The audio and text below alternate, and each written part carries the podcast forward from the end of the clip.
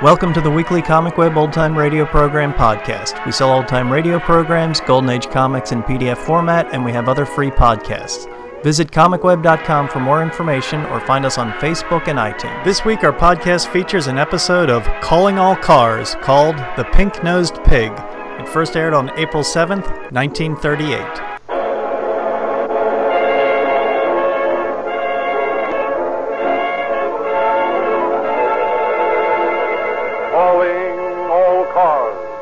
Program created by Rio Grande. Los Angeles Police calling all cars. Attention all cars. Broadcast 228 regarding a holdup at 439 South Broadway in the Pig and Whistle Cafe. The bandits are there now. That's all. Rosenquist.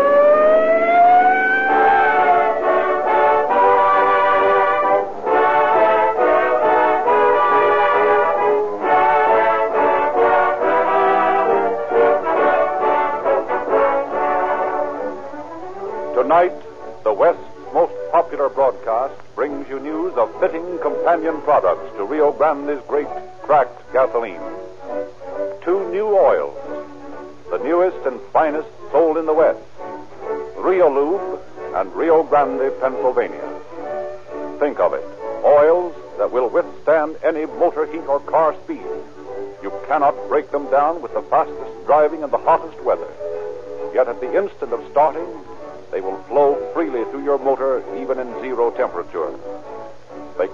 gum up your valves.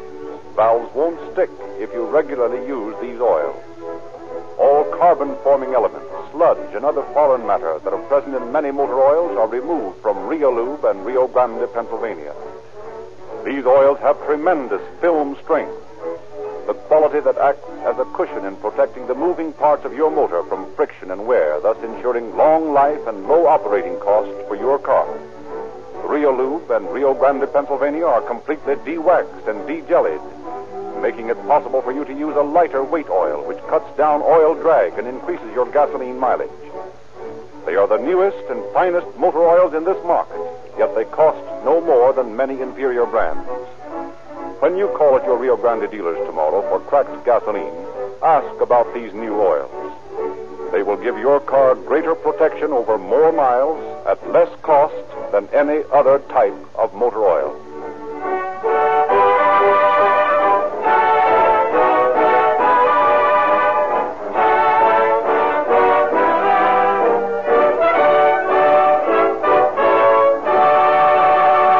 Tonight's story is taken from the files of the police department of the city of Los Angeles, and we have therefore asked Chief James E. Davis to open our program. Chief Davis. Good evening, ladies and gentlemen. The habitual criminal has no right to freedom. That is a strong statement. But from events that took place in the case we are to hear tonight, you will see why I can make that statement. It is my belief that parole laws should be tightened to make it impossible for old offenders to walk out of prison after serving a small part of their sentence.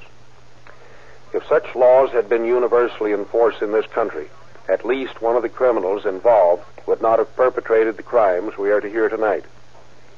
I believe that no police officer should be asked to risk his life arresting known criminals caught in the act of committing a crime. However, I shall reserve further comment on this case for the end of the program.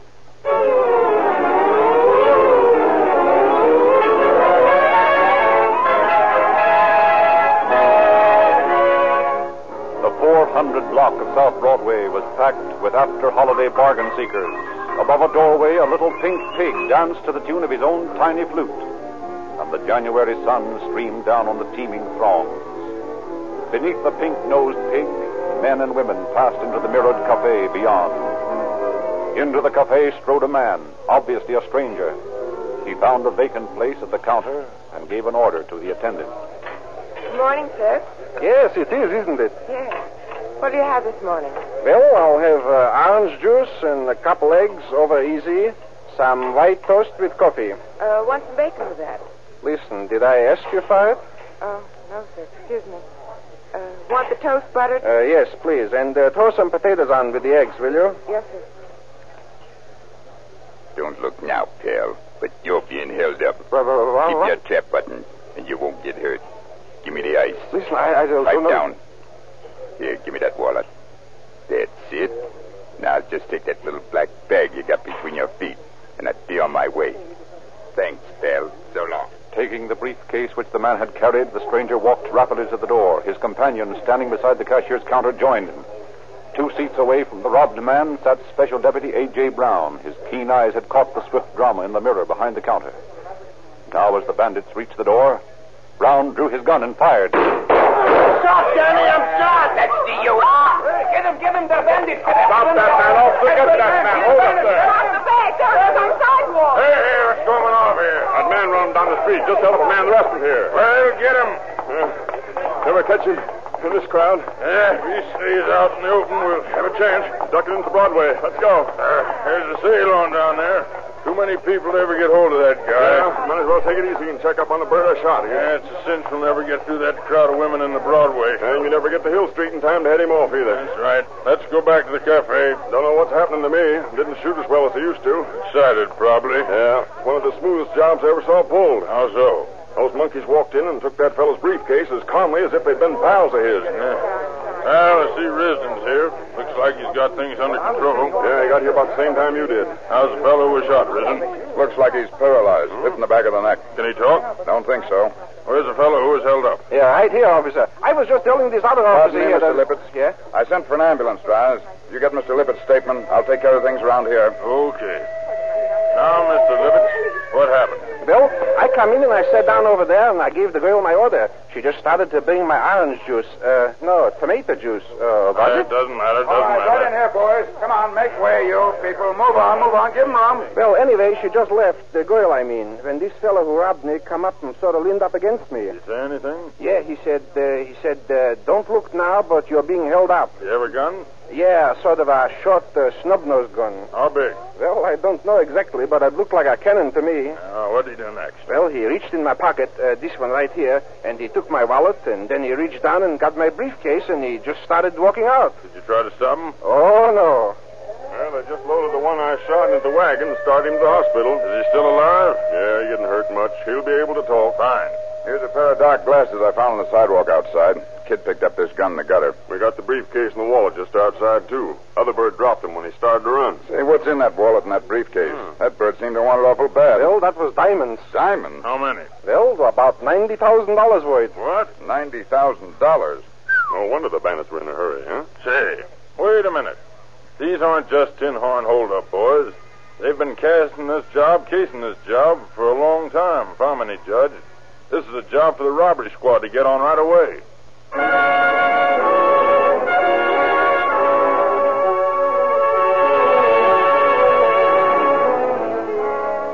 15 minutes from the time the bandit was shot, Detective Lieutenants George Gibson and E.E. Rambaud, together with Special Deputy Sheriff Brown, arrived at the hospital to question the suspect. Oh, boys, want to see our tough friend? And how? Rombo and Gibson here have a few questions for him. Ah, he won't talk. Promise you that, Rombo. Well, maybe not, but we'll try anyway. Confident, isn't it, Gibson? Well, Doc, we usually get him sooner or later. Well, hop to it. Good luck. Is he badly hurt, Doc? Oh, I don't think so. He seems to think he's dying. But I doubt if he's very seriously wounded. However, the bullet's pretty close to the spinal cord. You never can tell about those things. He may pass on. Hmm, that sort of puts us on the spot, doesn't it, George? Yes, it does. I hate to shoot a lot of questions at a fellow when he's in pretty bad shape that way, but on the other hand, we can't take a chance that what he knows will be lost to us if he does die. I don't see how you boys can afford to take a chance. Well, shoot yourselves, all I say. I don't see why the bullet didn't kill him outright. It doesn't look very serious now, but you know how those things are. Yeah. Okay, well, let's talk to him. Now, Joe, Lieutenant Gibson and Rombo want to ask you some questions. Go away, coppers. Oh, take it easy, Joe. We aren't going to hurt you. No, we just want to know who the bird was that was with you. Get away. Yeah, I missed him. Uh, I say, you're the mug who shot me, are you? Mm-hmm. I'll get you for that. Now, take it easy, Joe. Now, don't get yourself excited. It might be too bad for you. You mean I might kick off? Yeah, something like that. Won't that be a joke on the cops? Are you willing to tell us about yourself, Joe? Sure. Why not? I ain't gonna be here long. I'll spill about me. Well, that's more like it.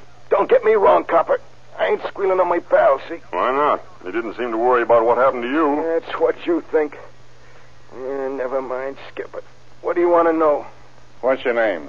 Joey Ray. That's your real name? It'll do. What do you do for a living? I'm a fighter. Live in Los Angeles? For the time being, You'll be here a long time, unless I miss my guess. yeah. Who was the fellow with you? His name was Jack. What's the rest of it? I don't know. Don't try to kid us. I don't know. Where'd you meet him? Sixth and Main. When? About an hour before we pulled the job. You expect us to believe that? Where do I care what you believe? Well, how'd you happen to know about those diamonds? I didn't know anything about them. That was Jack's idea. Yeah? How's that?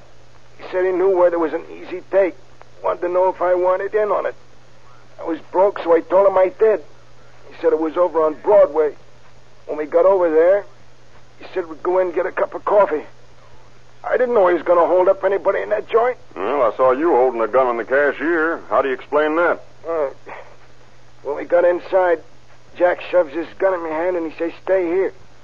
I thought the cashier was a friend of his. So I just stood there and kidded with it. Oh, Brown, I understand this fellow had the briefcase when he fell. That's right. How did that happen? Jack come over to where I was standing, handed the satchel to me. He said, Let's beat it. Then what happened? I don't know. I started out the door, and then all of a sudden something hits me in the back of the neck. I heard gunshots. That's all I know about it. You mean to tell us you didn't know anything about this holdup until you got into that restaurant? Yeah. Oh. You're lying, Ray. Yeah. Let's see you make me tell you anything else. Hmm, Maybe you won't talk now, but you'll talk plenty later. That's what you hope, Copper. Well, let's go. We won't get anything more out of him today. Or any other day, Flatfoot. Well, how'd you make out, boy? Not so good. Oh, all we got out of him was his name and a pack of alibis. Yeah, and about the flimsiest story I ever heard. No dope at all? All we got so far in this case is a pair of brown sunglasses Risden found on the sidewalk, the gun the bandit threw away, and a black overcoat that was picked up in the Broadway basement. He evidently threw it away as he went through to Hill Street. And this looks like a well planned job to me, boys. Yes, it does. The fact that the bandit knew Lippitz, knew exactly where his wallet was, indicates that. Coupled with the fact that he didn't try to get anything else except the wallet and the briefcase. If he'd tried to hold up the rest of us, it might look like one of those spur of the moment things. Yeah. No, I'm positive that we got a pretty smart set of crooks to deal with. Well, it's a cinch we aren't going to catch him sitting here. Let's check with Hopkins about the fingerprints on the glasses and the gun.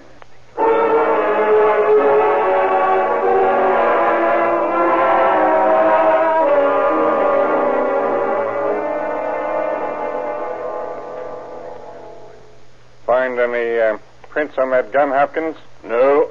Well, how about the sunglasses? Well, I got one swell thumbprint off them. Just one print? Well, that means we'd have to look at 300,000 prints to find whom that belonged to. That's right. And even if we make a search of the single print file, we've still got 12,000 prints to look at. Well, that's impossible on the face of it. You're right. No, boys, I am afraid you're going to have to get something more than this for me to work from. Hey, uh, is this the overcoat they found in the basement of the Broadway? The one on the table here? Yep, that's the one. Looks like Brown was doing some fine shooting at this baby. Yeah, here's a nice bullet cut across the shoulder. What's that? Oh, looks like a spool of adhesive tape. Yeah, that's what it is. Can you get any prints off this, Hop? Mm, I doubt it. Well, might as well see what you can do with it. Here's the personal effect card of that mug in the hospital. Let me see it. Hmm. Look here, George. Yeah? Here's a card that says Star Cleaners and Dyers, Market Street, San Francisco. I wonder. Let's just... see what the San Francisco police know about this bird, huh? Hey, didn't Lippert say something about having been in San Francisco when we questioned him? That's right. Come to think about it, he did. George, you know what I think? Nope. I think this is a well planned job. Those two fellows followed Lippitz down here and knocked him over. Boy, They really wasted a lot of time, didn't they? I'll see. However, this isn't getting a teletype working to San Francisco.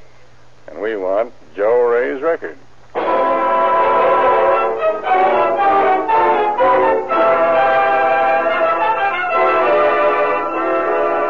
San Francisco's reply to the teletype message was speedy and enlightening.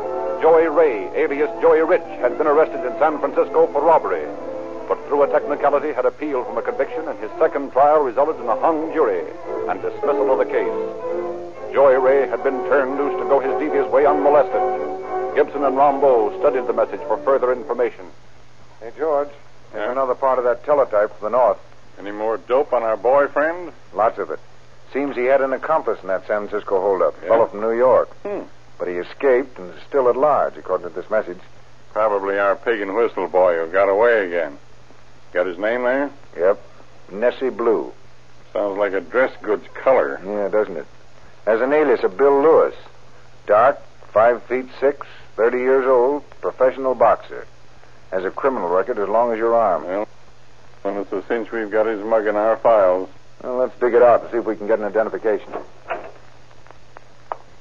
Boy, if this is the right name, we ought to have a lead pipe cinch on this. I hope we got something this time. Hey, Hopkins, let's see what you've got on Nessie Blue, alias Bill Lewis. Who's he? Well, we got a tip from San Francisco that he might be the bird Joey Ray was with on that diamond job. What did you say that name was? Blue. Nessie Blue. Or uh, Bill Lewis. Blue, huh? Yeah. Uh, let me see here. Mm. Yeah, here he is. Is that your man? Let's have a look at him. Hmm, fits the description all right, doesn't he? Looks like it. Well, what's wrong with checking his prints? You've got something there. Try and make something of it. Now, let's take a look at this thing. Hmm. Well, it looks like it. Nope. Nothing doing, boys. Not the same prints. What? Take another look. No use, boys. They don't match. Are you positive? What's eating you guys? Sure, I'm positive. How long do you think a guy has to be in this racket before he learns his business? Okay, keep your shirt on. We'll take your word for it. After all, these glasses may have been handled by a half a dozen people before we got 'em. We don't have any evidence that this thumbprint on the glasses belongs to the holdup man. Say, George, did you send for Brown and the other witnesses? Yeah, they'll be here in a few minutes. Well, let's show them a bunch of pictures and see if they can pick this bird blue out of the bunch. Okay by me. Give us a flock of mug pictures, Hop. Well, here you are. Here's about six of them. Come on, George. Now,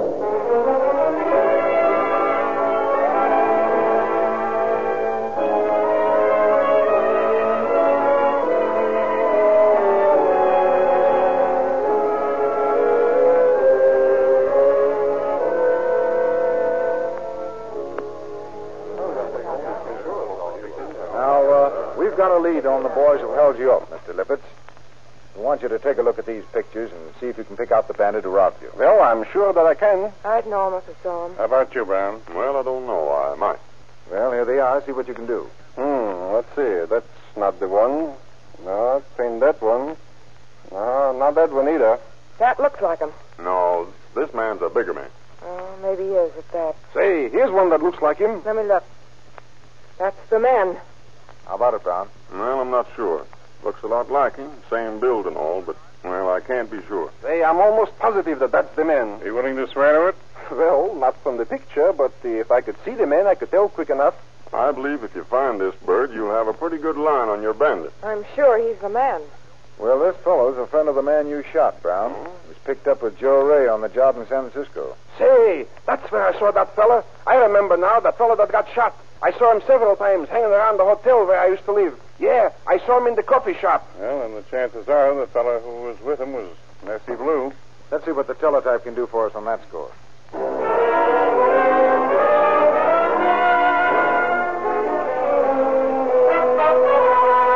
In view of the fact that Blue was also wanted for murder by the Chicago police, the chances of his being apprehended were good.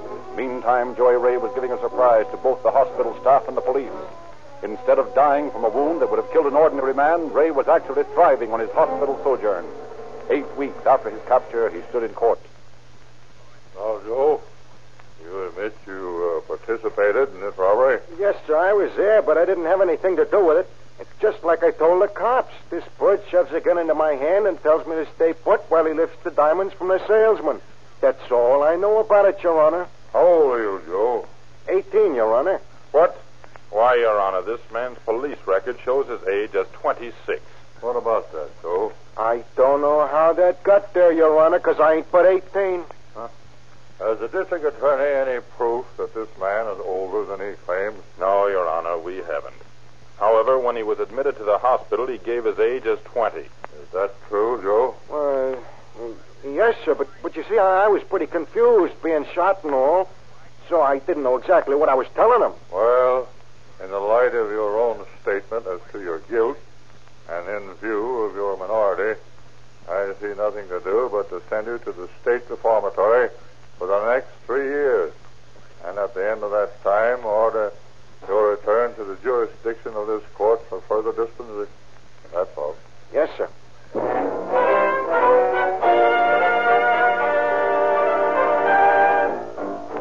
While the search was going on for Nessie Blue, Joey Ray became a model prisoner at the state reformatory for exactly six weeks. One moonless night, Joey Ray walked off the reformatory reservation and sallied forth for parts unknown. Early in April, interesting news came from Minneapolis. Nessie Blue had been shot and captured while staging a holdup in that city. Thorough investigation of his activities during the preceding four months established definitely that he was not in Los Angeles in January. Gibson and Rombo thus found themselves in a blind alley. Determined to run their quarry to earth, the two officers began anew their investigations. Then came a sudden break of luck. George, I got a tip on that diamond case. It's about time we got something on that deal. You remember that girl we picked up on suspicion? The one who lives out on 6th Street, close to Westlake? The blonde dame? Yeah. Well, she's due here in a couple of minutes, and she told me over the phone that she had some information for us. What kind of information? Oh, that's probably our girlfriend now. Come in, Anne. Sit down.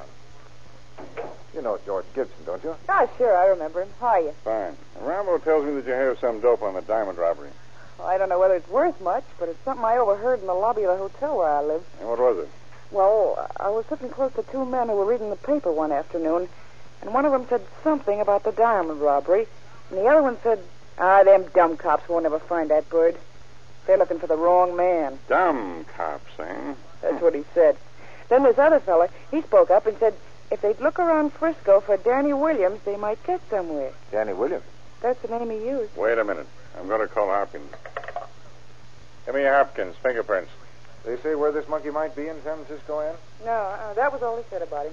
Just Danny Williams in San Francisco. Hello, Hop. Now, look. Uh, see what you can find in the file on a bird named Williams. Danny Williams. I'll wait. These fellows you overheard, have they been living at the hotel long? Not very. One of them came from up north himself. I probably know something about this case, all right. Did they say anything else about this fellow? Only something about him running around with Joey Ray, that fellow who was shot. I'd like to be able to ask that bird a few questions. Hello? Yeah. Arrested San Francisco. 1932. Burglary. Oh, he beat the rap, huh? okay.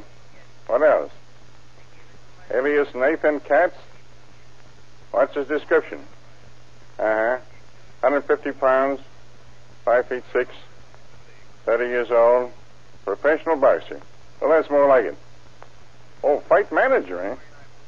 Immaculate dresser. Wears tailored clothes. You got his prints? Okay, uh, check that print we got off that diamond robbery job against Mr. Williams, will you? Thanks, Hop. Well, looks like that was a hot tip, Ann. I hope so. I've been wanting to do something to repay you boys for getting me out of that jam I was in. Well, that wasn't anything. We're just as anxious to help people as we are to send them to jail. Maybe so, but just the same, I'm grateful to you fellas. Robbery Gibson speaking. They are? He is? Okay, thanks, Hop. Nathan Katz or Danny Williams, as you please, is the bird whose thumbprint was on those sunglasses.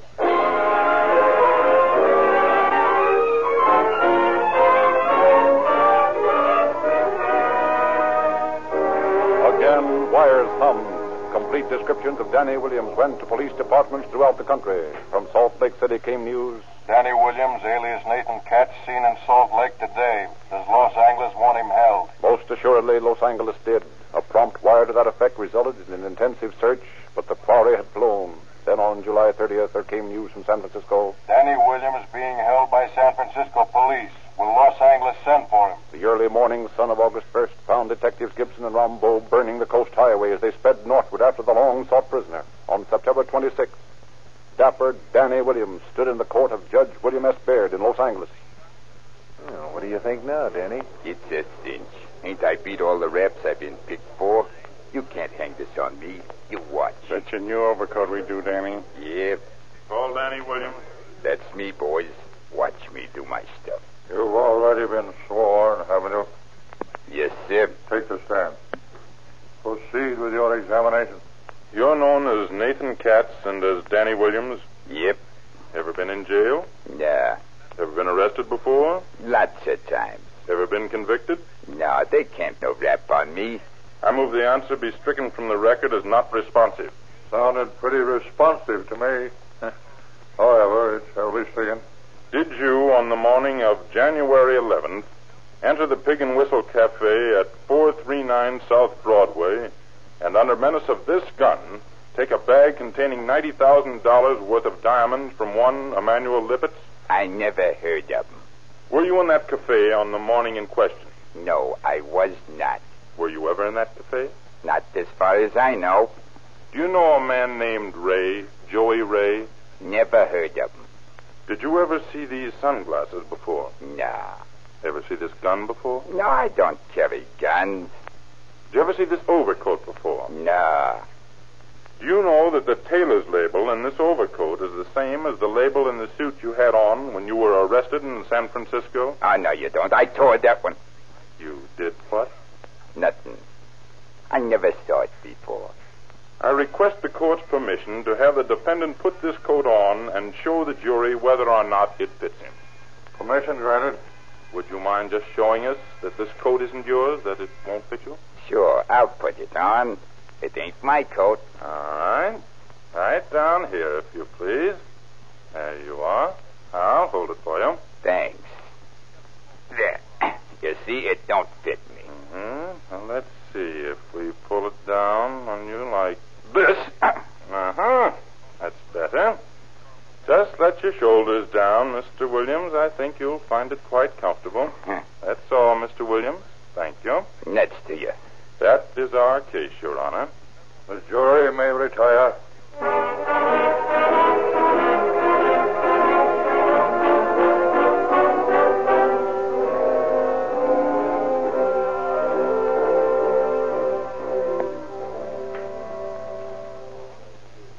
Well, Danny, what do you think now? Nuts. You uh, don't seem so confident, Williams. Too bad you have to have such a yen for tailored overcoats, Danny. Where did you find that coat? Where you dropped it? In the Broadway basement? And what is the idea of the adhesive tape in the pocket, Danny? I was going to take that guy with me if he got tough, or if he didn't have the diamonds with him. Still think you're going to beat this rap, Williams? Sure. Well, you'll soon find out. Here comes the jury. Have the jury received a verdict? We have, Your Honor. You may read the verdict. We, the jury, in the above action, find the defendant, Danny Williams, guilty as charged of robbery in the first degree. Well, Danny, looks like you didn't beat this one. Looks that way. Too bad, Danny. Yeah. Well, boys, you win. You hung this one on me. I didn't think you could do it. Too bad, too. I needed that new overcoat.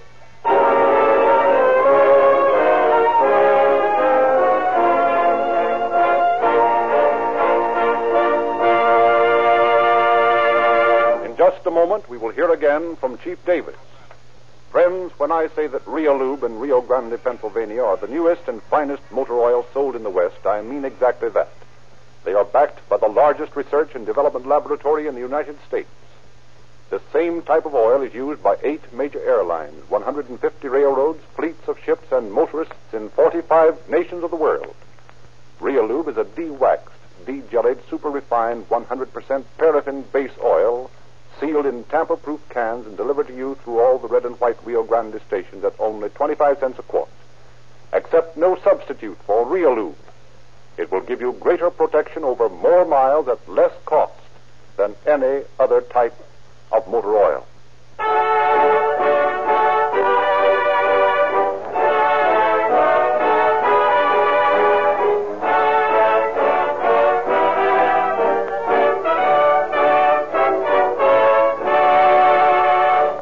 Chief Davis. In less than four minutes after the prosecution closed its case, Danny Williams, alias Nathan Katz, was convicted of first degree robbery. He was sentenced to serve from five years to life in San Quentin prison. Thus did dapper Danny Williams come up against his first real detour on his road of crime. Since the story you have just heard was written, word has been received from New York City of the apprehension of Joey Ray, for whom a bench warrant still exists. He will be returned to serve his original sentence. Thank you, Chief Davis.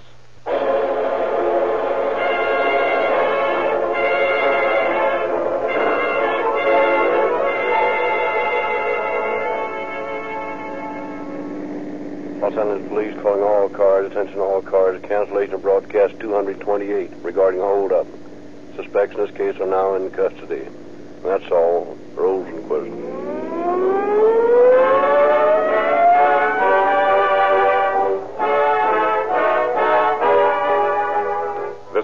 Narrator, Frederick Lindsley, bidding you good night for Rio Grande. Calling All Cars is a classic early police drama. The show portrayed true crime stories of the Los Angeles Police Department from the 1930s. This is one of the earlier old time radio programs, earling from 1933 to 1939. Calling All Cars was one of the first, if not the first, police procedural, setting the stage for such later hits like Dragnet and Pre- Precinct 21. The show focused on the daily grind of police work rather than a detective getting a wild hunch that just so happens to be correct. Above all, the show went for authenticity. The producers even went so far as to not just tell true stories, but have the actual policemen tell those stories. That's right, they used real policemen, not actors, to introduce their stories. In some ways, having real policemen introduce their stories is terrific, but to be honest, professional radio actors can, can portray policemen better than real policemen can. Actors got their jobs because they understand building tension, clear enunciation, timing, and, well, acting. Whereas true policemen didn't get their jobs because of any of those traits. But still, having the real policemen star in their own stories is a great way to tell a story. The show did utilize professional actors as the narrator and to dramatize the stories. The narrator of the program was Charles Frederick Lindsley. Also appearing throughout the run was real life LAPD dispatcher Jesse Rosenquist, who became a small time celebrity with his phrase, That is all. So, thanks for listening, and we'll catch you next week. That is all.